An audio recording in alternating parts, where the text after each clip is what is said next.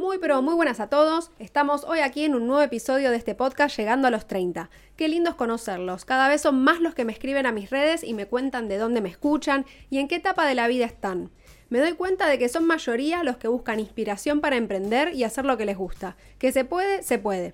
Así que con eso en mente preparé este episodio de hoy, que va a ser muy especial por todo el contenido personal y emocional que tengo para compartirles. También tengo una sorpresa. Habemos canal de Telegram. Para aquellos que usan Telegram, busquen Emprendo Libre y únanse al canal para recibir todas las novedades y mantenerse creativos e inspirados en este mundo de las finanzas, del emprendimiento y del crecimiento personal. Para los que no usen Telegram, les recomiendo bajar la app porque está muy buena. También pueden recibir las novedades directo en tu teléfono suscribiéndote en el sitio web emprendolibre.com. Allí verás un formulario de tu mano derecha para ingresar tu mail te pones me sumo y ya sos parte de esta hermosa comunidad. Hoy quiero que sepan algo. Quiero que sepan que se puede ganarle a la falta de voluntad.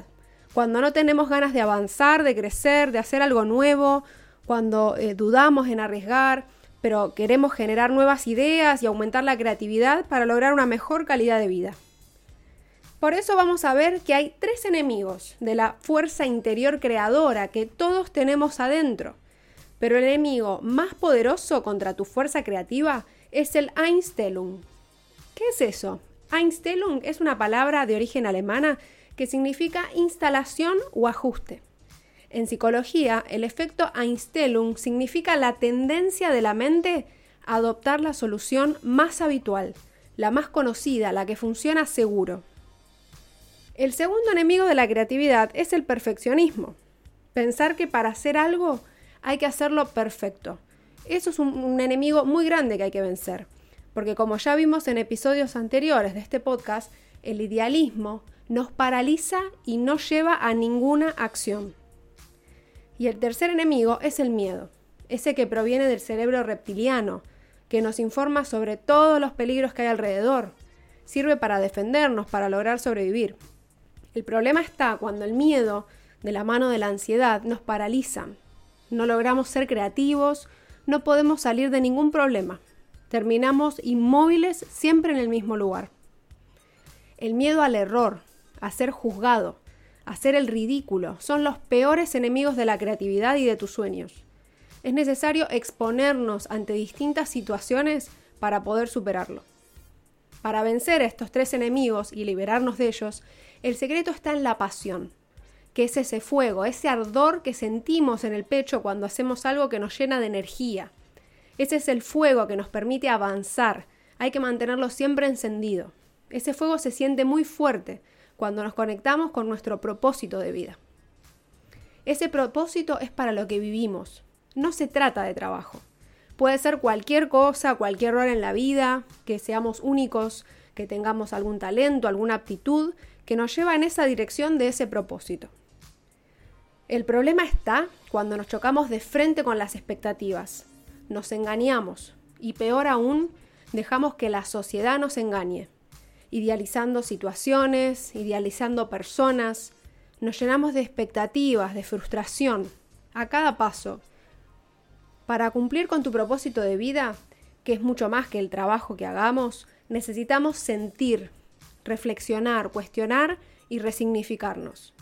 Si no nos animamos a sentir y conectar con nuestro cuerpo, mente, espíritu, no podremos sentirlos plenos. Siempre vamos a estar divididos, siempre nos va a faltar algo. Y ese vacío lo llenamos siempre consumiendo. Y ojo acá con esto que te quiero contar. Consumo no es solo ir de shopping. No, no es solo eso. Consumimos relaciones, información, medios de comunicación, vicios, modas, tantas cosas que terminamos siendo nosotros mismos consumidos por todos esos objetos donde buscábamos un alivio temporal. Así que te propongo algo. Vamos a hacer juntos este breve ejercicio. Toma tu cuaderno personal, ese que venimos usando desde el episodio 1, lápiz y papel en mano y reflexionemos lo siguiente. Sigue este podcast y conéctate con emprendolibre.com. Imagina y visualiza que en el centro de tu pecho hay una cajita, una caja. Mira el color que tiene, la textura, el diseño, la luminosidad. Visualiza todas esas características y anótalas.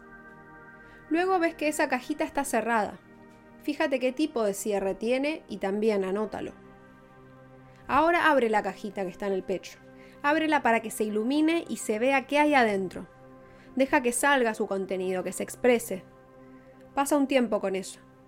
Deja que quede abierto y comparte lo que hay ahí. Con este ejercicio quiero que tomemos conciencia de aquello que llevamos dentro y que tenemos muy guardado, pero que necesitamos conectar y atender. Es en ese centro que está tu poder, tu poder personal, que es tu pasión, que es ese ardor, esa llama.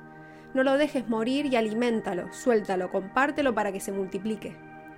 Todo lo que no se expresa muere, lo que no se comparte también. Ahora, a modo de reflexión, ¿qué consejo te darías a ti mismo? Deja de buscar afuera, en amigos, en familiares, en terapeutas. Nadie mejor que tú sabe cuál es tu camino y tu propósito de vida. Necesitamos tener confianza, una confianza tan fuerte como un roble en uno mismo más en estos tiempos de angustia, confusión y ansiedad. Necesitamos también nuestro espacio flow, que yo lo llamo, me gusta mucho, el espacio flow, que es un ambiente personal donde todo fluye más fácil. Tiene que ver con un espacio físico donde habitamos, donde trabajamos, pero también con un espacio interior, que está conectado con el estado de ánimo, con lo que sentimos. Cuando no estamos en ese entorno flow, nos estancamos y nos saturamos. Hay que darse el espacio-tiempo para que todo fluya de forma natural, según nuestro propio ritmo interior, según nuestra creatividad. Estar en casa y tomarse tiempo de introspección ayuda mucho a crear en ese estado flow. Esto es un aprendizaje que me llevó años, con el ejercicio que les propuse también, que espero que les haya gustado. Me llevó muchos años aprender que no hay que forzar las cosas por más que las queramos. Hay que saber esperar que todo llegue a su debido momento. La tensión que podemos reconocer fácilmente en el cuerpo cuando nos contracturamos nos indica que estamos bloqueando la energía creativa, porque nos estamos resistiendo a algo. Puede ser resistencia al cambio, a una idea. Lo cierto es que si nos resistimos por mucho tiempo, viene la tensión a enseñarnos algo. Elige el riesgo, anímate. Cuanto más riesgos estés dispuesto a tomar, a equivocarte, a explorar, más creativo te vuelves y más exitoso serás. Todo llega. Hay que disfrutar del proceso de fluir. Y por último quiero contarte algo. Te voy a contar mi secreto. Esto que te voy a contar te va a sorprender y te va a, te va a ayudar mucho, porque te va a ayudar a tener ideas y a proyectar tu vida al siguiente nivel. Hay dos factores que te ayudan a ser más creativos. Uno es el inconformismo y el segundo el individualismo. Sí, escuchaste bien. Son conceptos que suelen tener una connotación negativa, son muy mal vistos por la sociedad. La sociedad castiga el error, margina a los que se equivocan, margina a los inconformes, a los que siempre se quejan, a los individualistas. Sin embargo, en el pasado, los grandes inventores eran considerados locos, antisociales, porque pasaban mucho tiempo encerrados, ensimismados en su pasión, trabajando en sus ideas y en sus prototipos. El inconformismo se refiere a cierto grado de insumisión, de transgresión, de predisposición a tener opiniones distintas a la mayoría. Y el individualismo parece un valor negativo, pero relacionado a la creatividad, que es lo que estamos hablando, lo que quiere decir es que las mentes creativas son más individualistas, porque no se preocupan de la corriente dominante, de lo que haga la mayoría. No se preocupan de a dónde vaya el rebaño. Como Beethoven o Picasso, pensemos en ellos. Ellos creaban sin preocuparse mucho de las reacciones del público. El individualismo es una predisposición para tener creencias distintas de la mayoría, para defender opiniones que son no convencionales. Así que si eres un inconformista, siempre sientes que te falta algo, o eres individual, prefieres hacer las cosas solo, no te culpes por eso. Celebra la diferencia, celebra tu singularidad, crea todo lo que puedas. Comienza hoy, hazlo ya, con pasión y con actitud. Espero que les haya gustado este episodio. Los invito ahora al sitio web emprendolibre.com para más información y material sobre cómo crear contenido exitoso en estos tiempos. Los espero en el próximo capítulo.